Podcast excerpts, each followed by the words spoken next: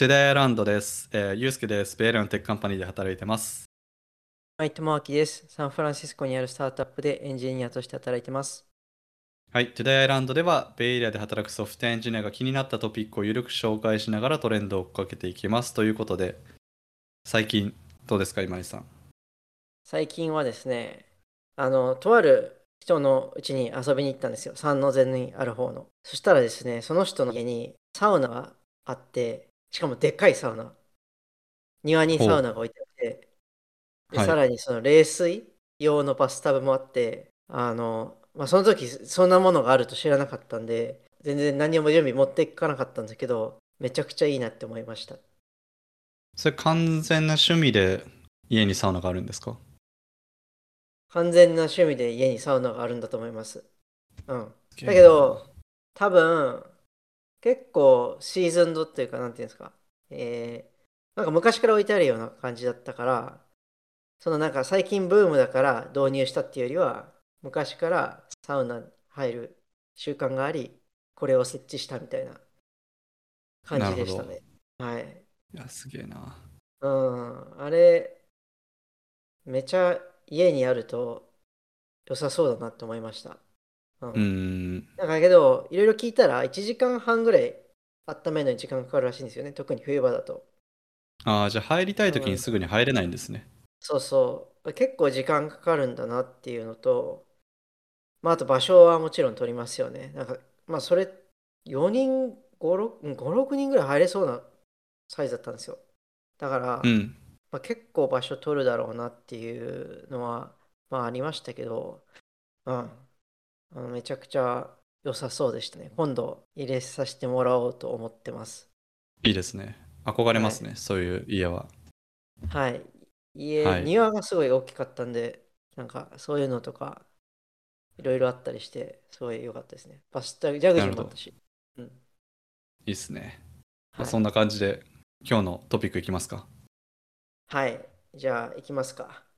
えー今日のトピックはですね、自分からなんですけど、これはですね、えタイトルは Your CTO should actually be technical っていうことで、えーまあ、直訳すると、あなたの CTO は、あなたの会社の CTO はテクニカルじゃないといけないです。みたいなタイトルですね。一応サブタイトルが、なんか、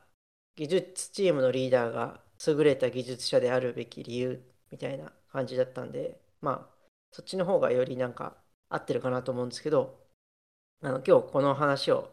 したいなと思います。で、えーこの作者ですね、は、あのアディティア・アガルワルさんって方で、 Dropbox の CTO ですね、元。で、かつ元 Facebook のエンジニア、これちょっと経歴書いてなかったですけど、で、今はあの South Park Commons っていうベンチャーキャピタルのパートナーやってる人です。で、うんうん。で、 South Park Commons はですね、結構あれですね、有名な VC で、サンフランシスコにあるんですけど、割と、なんだっけな、ソーシャル系のサービスに強い VC だったと思ってます。はい。で、あのパートナーの人がまあ書いたブログで、まあ、かいつまんで言うと、その会社の技術リーダー、いわゆる CTO って呼ばれてる人とか VP of Engineering って呼ばれる人はテクニカルであるべきである。で、まあその理由はなぜかっていうことと、あと、まあ、そういう技術的なリーダーが責任を持つべきことっていうことについて、まあ、このブログ書いてて、その最近やっぱり自分も、まあ、CTO としてやってるんですけど、CTO としてどういうふうにキャリアを積んでいくかっていうことも結構考えていたりして、そういう観点からなんか学びがあるなと思ったんですよ。なので今日ちょっとこの話をしたいなと、はい、思います。はい。で、まああの、ゆうすけさんも感じるというか、まあ観測しているかなと思うんですけど、意外にその、何ですか、会社のスタートアップだけじゃなくて、まあ本当いろんな規模の会社において、CTO とか VP of Engineering の人が意外とテクニカルじゃないケースっていうのがあるなというふうに思っていて、ではなんかそのピープルマネジメントですね。要はなんかすごいその人の管理とかにあの特化した人とかが、まあ、どっかからこう雇われてやってきたりとか、まあ、あるいはその、まあ、組織がどんどん大きくなっていったことによって、まあ、マネージャーがいてその上にさらにマネージャーがいてそのマネージャーたちをさらに統括するってことで、まあ、そういう人たちを管理するっていうのが、まあ、主業務になっていた結果、まあ、あんまりその技術面は強くないみたいなケースが多いと、まあ、このブログで書いてて、まあ、自分もそうだなと思うんですよ。なんか、まあ、自分の経験でも CTO が全然技術的にその強くないっていうケースを、まあ、見たことはありますし、まあ、あのうん、あるかなと思ってるんですけど、ただ、えー、とこのアディティアさんは、こういう技術リーダーは絶対テクニカルであるべきであるというふうに言ってるんですよね。で、まあ、その理由は大きくまあ5つあると言ってて、まあ、1つが、そういうやっぱ技術的な能力、まあ、ここで言う多分技術的な能力っていうのは、いわゆるだから、プロダクトを作る上での技術的な能力って話だと思うんですけど、えーとまあ、この技術的な能力がないと、そのエンジニアの採用だったりとか、あるいは何かこう、プロダクトを作るときのシステムデザインにおいて、まあ、それがいいか悪いか判断がつけられないっていうのが一つ目の、ま、理由があって、うん、確かにもっともだなと思うんですけども、えっ、ー、と、で、二つ目の理由が、トレードオフについて判断ができないっていうのがあって、で、まあ、この、ここで言うトレードオフっていうのは何かっていうと、まあ、何かローンチしますってなった時に、品質を取るか、え、そのデッドラインの方を優先するかっていうような、まあ、判断が経営的にも必要になってくるケース、まあ、結構あると思うんですけどそこにおいてトレードオフがどっちがどれだけあって、えー、どういう判断を下すべきかっていうのがやっぱ技術的な詳細とか、まあ、どう成り立っているかっていうのを分かってないと判断できないっていうのが2つ目の理由。で3つ目がこれ本当あのよくあるなと思うんですけどやっぱチームメンバーからのそのリスペクトでなんかその人のリーダーとしての意見がどれだけ尊重されているのかっていうのがやっぱりそのこの人は経験積んでるなっていうような何て言うんですか尊敬とかまあそういうものがメンバーが感じてないとやっぱりそのなんかまたおかしなこと言ってるよなみたいな終わっちゃうと思っていてまあそれもすごいだから大事ですとこの人は言ってます。で、4つ目が、その技術への情熱ですね。なんか、あの、なこれやっぱりこの技術があるから我々は前に進めるんだとか、技術によって難しい課題を解決するんだっていうような、まあ、でそしてそれが我々ならできるみたいなことをやっぱ信じる力っていうのは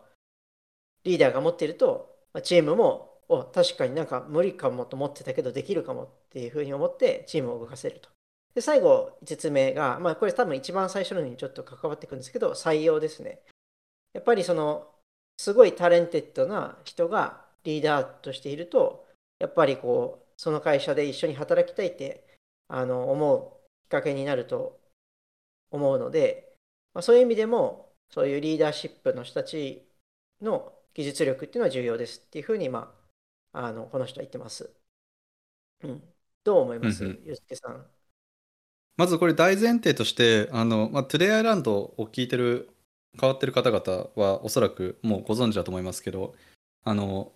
IC のパスと、あとマネージャーパスって完全に分かれてることが多いっていう前提がありますよね、ここはね。そうですね。うんうん。うん。と思います。なので、あの、ピープルマネージ、そのマネージャーパスに行った人は、えっ、ー、と、テクニカル、テクニカルプロブレムソルビングとかテクニカルディレクションよりもピープルマネジメントとかピープルディレクションみたいなものが、カリアグロースですよねの方をサポートするみたいな能力が求められる傾向にあるので、えー、マネージメント能力はあるけどテクニカルじゃなくなってしまう人が時折いると。なんかこれ思ったんですけど一番下のレイヤーのマネージャーは結構これ見るんですよね。でも本当にサクセスフルなマネージャーは多分、まあ、この人も多分そういうポイントを言うんだと思うんですけどテクニカルであることとかあとはあの技術的な勘どころがちゃんとある人が多いのかなと思っていてこれ多分今井さんの言ってた2個目のポイントであるこのトレードオフについて判断ができないみたいなところとかチームからの尊敬とかなんかそこら辺が複合的にこう絡まってあのサクセスフルであるマネージャーはテクニカルであることが多いってことになんかつながってくるのかなと思うんですよね。そうですね。サクセスフルなリーダーシップっていう表現いいですね、ところで。そうそうやっぱそうですね。そのやっぱリーダーシップとしてあの技術的な側面の理解があるっていうとことか勘どころっていうのは多分そうですよね。やっぱ一回そのプロダクト一通りなんか作ってたりとかあるいはなんかこう全然違うフレームワークでも何かしらこう取り組んだ経験があるっていうのはあの時はああだったしまあそれに結構似たようなケースでこういうことができるんじゃないかみたいな考えもできるんでそういうのが全くないあるいはまあ、うん、アウトデーテッドしてるというか、うん、やってないとやっぱそこの判断は難しくなるみたいな。人から意見は聞いて、まあ、最終的に決めることになるんですけどその人からの意見が正しいのかも判断できなくなる。そうなんですよ。で、エンジニアたちにチャレンジすることもできなくなっちゃうし、うん、チャレンジできなければ一緒に走ることもできないので、やっぱそういう意味でも技術力っていうのは必要ですね。そうですね。そう。で、まあ、この人が、じゃあ具体的にどういうケースで技術的能力が、まあ、リーダーに必要であったりとか、ま、リーダーがその責任を持つべきなのかっていうところで一つ例を挙げてるんですけどそれがそのプロダクトの品質の維持だったり向上。でこれ一応なんかそのブログ上では The War on Bugs っていう要はなんかバグをいかにあの潰していくかっていうとこなんですけどそれについてあの例として挙げてます。でいわゆるだからサクセスフルなリーダー技術的なリーダーは何がまあ特別かというか何ができるかというと品質においてその絶対に超えてはならない線引きができるっていうところを言ってるんですよね。でここで言ってる品質っていうのはなんか細かいバグっていうよりも本当にユーザーが大事というか、まあ、あるいはプロダクトのコアになってる機能のことですねがちゃんと担保されているっていうことを品質って呼んでいて例えばその Dropbox だとデータが消えないことだしあとまあ Facebook で言うと、えー、タイムラインがとにかくさっと表示されるってことがユーザーにとってとても大事であることですと。でそれについて、えー、常に絶対超えてはならない線を引くことができるっていうのがすごい重要ですというふうに言ってます。で、まあ、じゃあそれをどうやってやっていくかっていうところになるんですけどまずやっぱり最初にその計測それ何が大事かっていうのをまず明らかにするってことが、まあ、もちろん一番最初に来るんですけど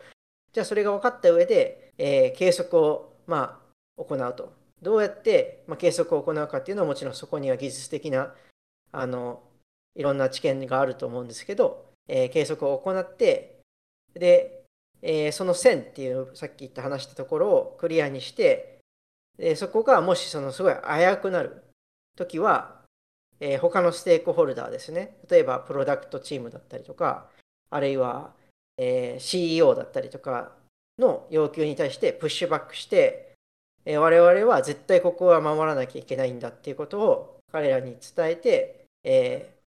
ー、取り組んでいく、それを改善していくことを取り組むっていうことがすごく重要であると。で、かつそれをまあチームに伝達していくってことですね。あのこれこれこういう理由で、え技術的な観点から言うとここを絶対にその改善しなきゃいけないっていうことを、まあ、ロジカルに説明していってチームに伝達していくこと。で、えー、まあ、それがその技術的な能力がないと説得力がないしあのみんなもついてこないですよねっていうことを、まあ、ブログではざっくり書いてます。うん、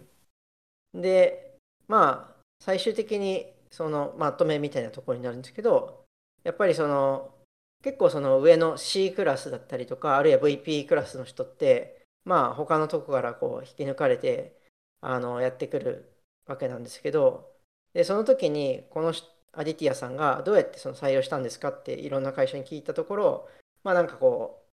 面接して決めましたって言うんですけど、どこもそのコーディングインタビューとか、そういうのやってないっていうことをを聞いて、まあ、びっくりしたと。絶対その、そういう人たちも必ずコーディングインタビューをやるべきだし、なんならそのコーディングインタビューでアウトスタンディングなけその結果を残している人じゃないと採用すべきじゃないって言ってて、あの、まあ、だから、今、まあ、コーディングインタビューって言いましたけど、システムデザインとか、まあ、そういうのも含めて、ちゃんと技術的にできる人を取るべきだと。まあ、この人、あの、えーと、VC のパートナーなんで、まあ、そういう観点から経営者に対して、まあ、このブログ書いてると思うんですけど、ちゃんとその、そういう CTO とかそういう人を雇うときは必ず人を選びましょうねっていうまあ結論でした。で、うん。うん。まあ、まあ自分これを読んで、あの、いや、結構やっぱ難しいなっていうふうに思ったんですよね。なんでかっつうと、その、まあ、フェーズが変わると、やっぱりその役割ってどんどん変わっていくので、まあ、そのと駆け出しだったらもちろん CTO がコードを書いて、まあ、みんなを引っ張っていくみたいな役割も出てくるけど、だんだんその、まあ、ビジョンを示すとか、あるいはま採用だったりとか、まあ、そういう風なところに行くと、やっぱり最先端の技術を追い続けるのは難しいし、あとやっぱり自分よりはるかに優秀で詳しい人ももちろん入ってくれるようになると思うんですよね。で、やっぱ現場が一番詳しいってなってくるから、いやー、難しいなと思いつつも、まあ、頑張らないといけないなと思ったという感じですね。うん。うん。そうですね。実際の、難易度が、うん難易度高そう。うん、だって多分あい、その、要は、インディビジュアルコントリビューターの人たちには、なかなか、だって、ね、それがもちろんメインの、メインじゃないですか。だから、そこと、こう、肩を並べるっていうのは難しいと思うんですよね。まあ、だけどそういうことじゃないのかもしれないんですけどね。あの、そういうのよりも、はい。あ、イメージとしてはでも抽象度が高いけど情報の摂取量がものすごい増えるイメージがありますけどね、マネージャーって。ああ、うん。そう。なるほどね。まあ確かに。だなんか表面的に理解するみたいなのがやっぱ増えちゃうのかなっていうのはちょっとありますよね。なんかこう話としては知ってますみたいな。うん。だけど多分実際のところわからんみたいな。そう、そこの勘どころみたいなのをうまくつかめないと、いいマネージャーになるのは難しいんでしょうね。うん。うん。やっぱり働いてきた中であこの人はいいマネージャーだなって思う人はあのそれぞれのプロジェクトで起こってる技術的なチャレンジとか何が一番キーとなることなのかとかそこら辺への感度がやっぱ高いんですよね。でその結果あの例えばなんかディレイがあったとスケジュールに遅れがあった時とかにそれが本当にバリッドな正しいもっともらしい理由でスケジュールが遅れてるのかとかっていうのもやっぱ判断できるしうん。うんやっぱそうあのマネージャーはそういうどっちもできる人みたいなのがやっぱサクセスフルかもしれないですねうん。うん確かに。なんかブラックボックス的な感じで見ないっていうのは大事かもしれないですね。そのうんまあ、全部わかる必要はもちろんないけど、概要的な、まあ要はなんかキーポイントになることを理解してるっていうのはやっぱ大事なんでしょうね。うん。はい一方良くないマネージャーの例で言うと、あの下から言われたことと上から言われたことをただ伝達するだけみたいな人もいてはい。はいはい。そのタイプだと結局、まあ、成果のん成果？仕事の成果があの認識されないプラスあのチームの全体のディレクションは取れないのでうんマネージャーがディレクションを取るのかっていうのはまた別の話ですけどなのでうんチーム感は少なくなりますよね確かに。うん。だからそれもやっぱり技術的なところで押せないからっていうのもあるのかもしれないですけどね。で、押せない、なんか技術的にやっぱちょっと分かってないから自信がなくて、チームを巻き込めなかったりとか、まあ、その上の人に伝えられなかったりとか、そういうのはあるのかもしれないですね。そうですね。うん。なるほど。なので悪いマネージャー。うん。そうそうそう。なファイトバックできない人たちもいますしね、そういうのが理由で、マネージャーとして。うん。う。うんん。うん。そうそう。マネージャーは、やっぱり、ファイトバックしてなんぼだと思うんですよね。ファイトバックっていうか、プッシュバックですよね。なんかこう、うん。本当に重要なことに対して、なんかそこにちゃんと芯があるみたいのは、すごく大事だなって思いますね。それは、まあ、何でも同じなのかもしれないんですけど、そうそう、まあなんかすごいウェットな話かもしれないですけど、やっぱりそのパッションがあるとか、ハートがあるっていうのが、改めてやっぱ大事だなと思っていて、なんかそういうのがある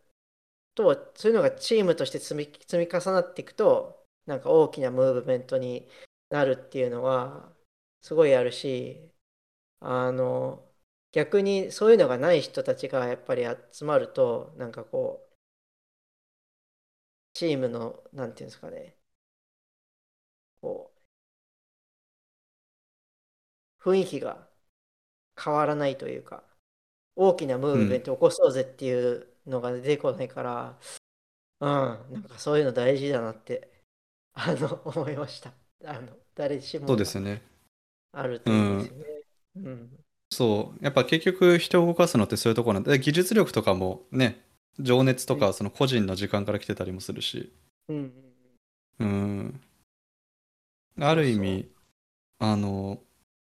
今のテックが抱えてる問題って、まあ、すごいコントラバーシャルですけど、今のテックが抱えてる問題ってもしかすると、情熱ある人たちがあまり、情熱ある人たち以外もこの業界に来てしまっているから起きている問題もあるのかもしれないと思いますよね。ああ、そうですね。うん。まあ、仕事としてやっていくみたいな、まあ、ある種ドライな側面が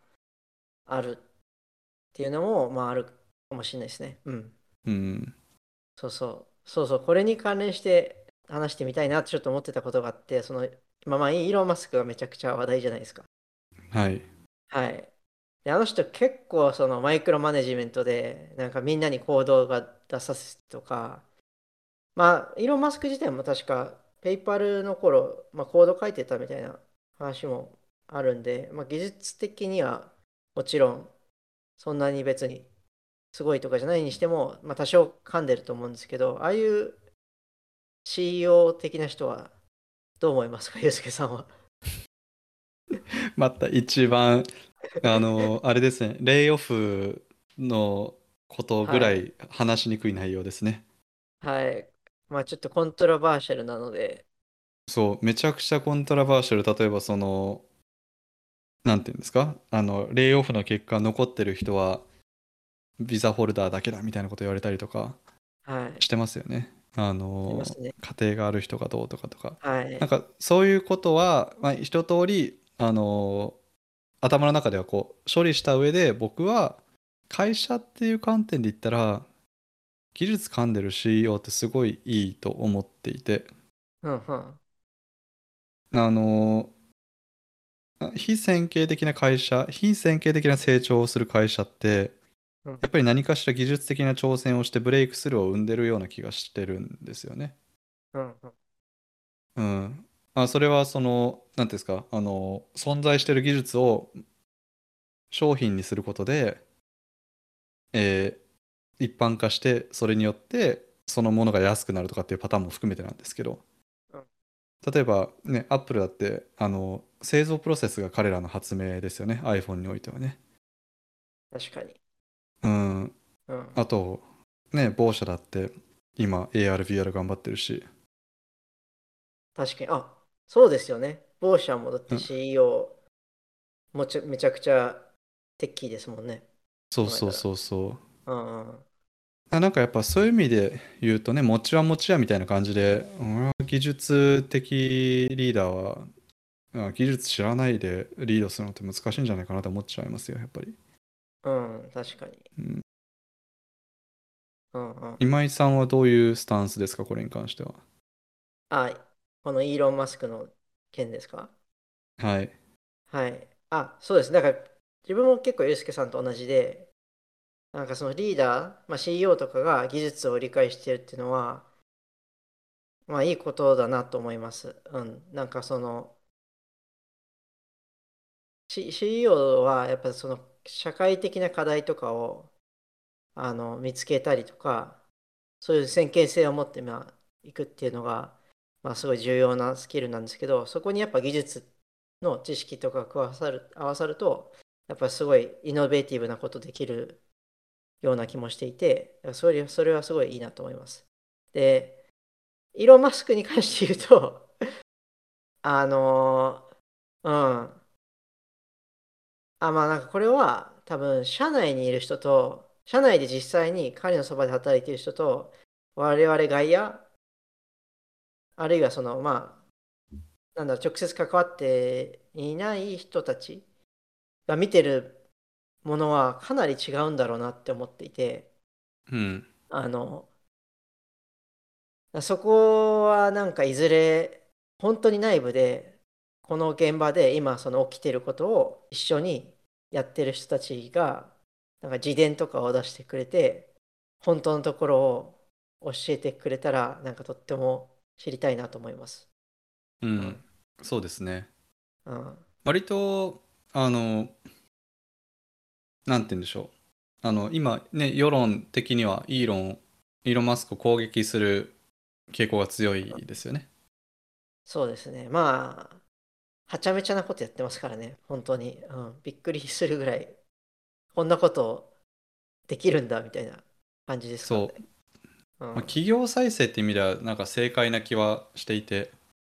うんね、赤字を垂れ流してる会社の経営状態を良くするっていう意味では、なんか、うん、まあやってることはすごいエクストリームでありますけどうん、なんか、そう。あれですよね、そのスタートアップみたいですよね、やってることは。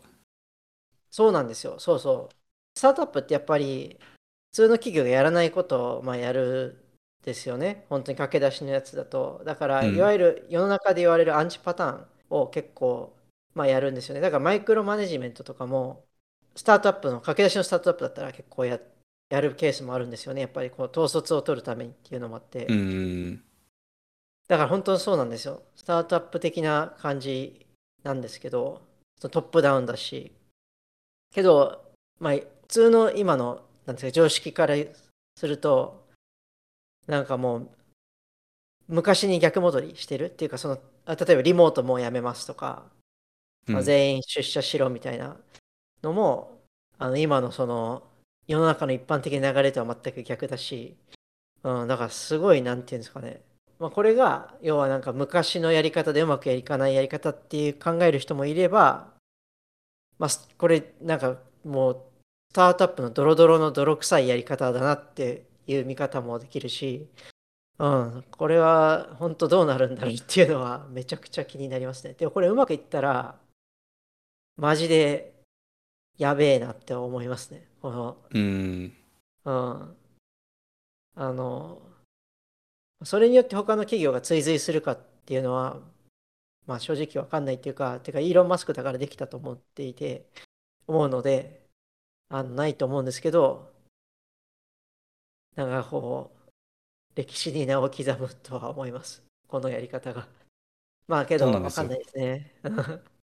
これって結構他のテック企業にも影響あって、あ、そうなんですね。半分そう、半分とかの人で全然維持できるじゃんって分かったら、うん。ね、あの、他の会社も人をそこまで囲っておく必要はなくなるし、やっぱり肌感覚として人は多すぎたかなと個人的には思ってるので、なるほど。うん、例えばコースティングって言葉があるじゃないですか。ホースティングですか？はい、なんか首に首にならない範囲で適当に働かないけど働いてるふりをしつつあのビッグテックの給料をもらってる状態のことをコースティングって言うんですけどへえ、そうでコースティングしてる人たちをコースターって言ってあのコップのコースターみたいな感じでコースターって言うんですよね。はい。うん。なんかそういう人たちがいたこと、いること自体が多分、あの、まあ、大きい会社だからしょうがないって言わ言われるのもあるけど、やっぱりそのスタートアップほどの、なんていうんですか、生きるか死ぬかみたいな状態で働け、働いてないっていうことではありますよね。うん。万人がそれ必要かどうかって言われると分かんないですね。正直ね。そう、それはそうなんですよ。ただ、本来テックってファストペーストで変化の大きい業界だってうんいう認識はあったと思うので、確かに。うん、いつねうん、それが変わってきたのかもわかんないし、そうですね。うん。まあ、本当確かに、そのポスティングですか？みたいな人も、まあ、いますもんね。そう。なのでね、あと、そう、これで余分な脂肪が企業から落ちてどうなっていくかっていうのはまた面白いですけど、あともう一個面白いなと思ったのが、はい人々のリアクションですよね。うんあの、アメリカとかシリコンバレーって変化を好む傾向にあるのかなと思ってたんですけど、今回のことに関しては割と事なかれ主義というか、なんか割と日本っぽいリアクションをする人たちが多いなと思っていて、あの、人々の気持ちを考えようとか、あと、なんていうんですか、その、彼は、なんか、なんだろう、あの、taking advantage of like people みたいな感じで言う人もいたりとか、あの、彼はイーブルだとか、なんか、それを聞いて、すごい、なんですか、シリコンバレーの変化をどんどんしていって、新しいものを取り入れてってみたいな、あの、文化と僕の思ってた文化と随分離れたところにある意見を聞くんですよね。これって面白い観測だなと。面白いですねうん。けどあれだと思うんですよね。あのニンブスってあるじゃないですか。Not in my backyard っていう。ニンビーか、うんうんニンビー。うん。要は、まあ、いろんなことにその、なんていうんですか、賛同はするけど、まあ、うちのバックヤードではやるなみたいな。例えば、なんか、うんん、なんかすごいその、ポリティカルなことだったりとか、まあまたこのイーロン・マスクの件もそうですけど、ある意味それテック業界を揺るがす何かを今やっているから、まあある意味自分が、自分の領域がもしかしたら危険にさらされるかもしれないっていうのもあって、もしかしたら反発してるのかもとか、うん、まあわかんないですけど、実際のところはまあそうですね。まあ、うん個人の事情もあるし、あるし、ね、プロバイドするファミリーとかがいたら、まあそりゃたまったもんじゃないのは。いや、本当ですよ。それは本当そう。あの、うん。このレイオフで、ね、やっぱり大変な人ってすごいいっぱいいるし、うん。うん、なんかこう、ね、ちょっと辛い部分もありますよね、そこは。そうなんですよね。まああとそれもあれですよ。あの、まあ、またコントラバーシャルトピックですけど、それもあの日本とアメリカでまた反応が違うのが面白いですよね。はあはあはあ、どんな感じうんなんあんいやなんか僕の印象だと、ここら辺だとレイオフ、アメリカっていうか、このエリア、このエリアだとレイオフってよくあることじゃないですか。はい、はい。で、よくあることだけど、あの、なんか、パーシャリーアンフォーチュネットで、パーシャリー、あの、サビランスパッケージをもらえるから、まあ、それはいいことみたいうん、な。うん。で、あの、それって会社の整理のために行われてるから、個人の業績とかとは関係ないよね、みたいな。けど、うんその隕石が当たったみたいなもんで、あの、うんアンフォーチュネットだったよねっていうのが、多分コンセンサス、てか多くの人が思うことだと思うんですよね。うん、確かに。あのーまあ、ツイッターだからかもしれないですけど、その日本でなんか意見、なんかそのプチインフルエンサーみたいな人たちが、あのーなんだろう、結構その、いや、レイオフされた人もなんか悪いことしたんでしょみたいな感じのこと書いてるのを見て、うんああ、そういう、まあ確かにその日本から見てると、ね、クビになることってあんまないので、レイオフ の文化がないから、わかなんか感じ方が違うんだなと思って。うん。そうですね、そこ、やっぱ全然違いますよね。その、やっぱうん組織変更っていうものがあって、その結果、あの、まあどっちかっていうと会社が問題があって仕方がなくみたいなところがあるんで全然認識違いますよね。多分、でもそれはやっぱりアメリカっていうかここら辺にいないとその感覚はあんまりピンとこないかもしれないなとはちょっうと思いましん、た。うん。そうなんですよね。はい。そう。まあ、確かにね、そう、いや、でもそういう要素はあんまないですよね。今回のその周りのレイオフ聞いてると、例えば Amazon だったら Alexa の部門が大う幅んに縮んだとか、うん。で、うんあれも採算が取れなかったんですよね。あの、結局、えっと、ほとんどの人たちが天気とあとタイマーの設定に Alexa を使っていて、そこからオーダーする人がほとんどいなかったっていう。うんうん。で、もう巨大な赤字を取れな垂れ流していたから、じゃあそこの部門は減らしましょうっていう判断になったらしいんですよね。うん。うん。なので、個人の成績ではなく、まあ、BP とかね、それぐらいのレベルだと個人の成績に当たるのかもしれないけど、うん。うん、ソフトエンジニアとかだと、彼らの能力を示すものではないですしね。うん。そうですね。そう。ビジネス的な知事市場ですもんね、割と。そうですね。うん。そう。だからちょっと不思議だなと。はい。まあ、そうですね。このぐらいにしときますかね。そうですね。この、この危ないい。。危ない危ない。もう地雷をどこで踏んだか分かんないですからね。はい。これは、うん。などう言っても、なんか爆発するかもしれないんで、まあ、この辺にして。当ですよ。ははいい。はい。じゃあ、締めに入りたいと思うんですけど、えー本日は、技術チームのリーダーが優れた技術者でもあるべき理由ということについて話しました。よかったら感想をハッシュタグ todayislandfm でつぶやいてください。それでは今日はありがとうございました。ありがとうございました。